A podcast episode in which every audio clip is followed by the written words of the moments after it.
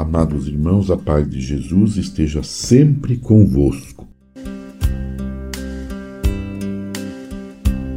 Feliz daquela que acreditou, da carta encíclica do Papa Francisco, Lumen Fidei. Na parábola do semeador, São Lucas menciona estas palavras com que o Senhor explica o significado da terra boa.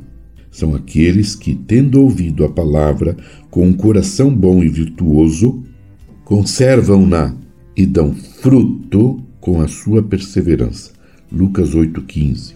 No contexto do Evangelho de Lucas, a menção do coração bom e virtuoso em referência à palavra ouvida e conservada pode constituir um retrato implícito da fé da Virgem Maria. O próprio evangelista nos fala da memória de Maria, dizendo que conservava no coração tudo aquilo que ouvia e via de modo que a palavra produzisse fruto na sua vida. A mãe do Senhor é ícone perfeito da fé, como dirá Santa Isabel. Feliz de ti que acreditaste. Lucas 1:45. Em Maria, filha de Sião, tem cumprimento a longa história de fé do Antigo Testamento, com a narração de tantas mulheres fiéis, a começar por Sara, mulheres que eram, juntamente com os patriarcas, o lugar onde a promessa de Deus se cumpria e a vida nova desabrochava.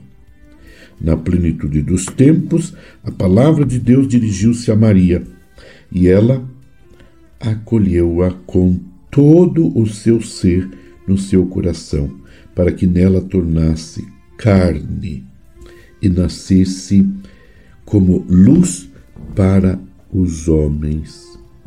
O mártir São Justino, na obra Diálogo com Trifão, tem uma expressão significativa ao dizer que Maria, quando aceitou a mensagem do anjo, concebeu fé e alegria.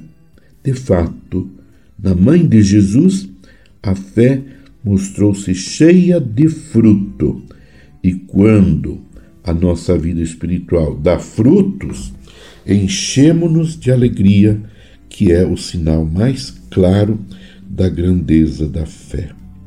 Na sua vida, Maria realizou a peregrinação da fé, seguindo o seu filho.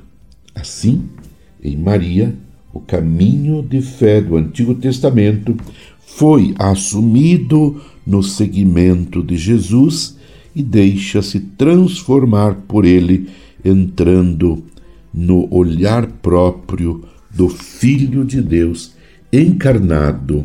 Meu amado irmão, minha amada irmã, permaneçamos unidos em oração com Maria Santíssima, a Mãe de Jesus, justamente aguardando com alegria, com expectativa, a chegada do Senhor. Abençoe-vos Deus Todo-Poderoso, Pai e Filho e Espírito Santo. Amém. Você ouviu Palavra de Fé com Dom Celso Antônio Marchiori.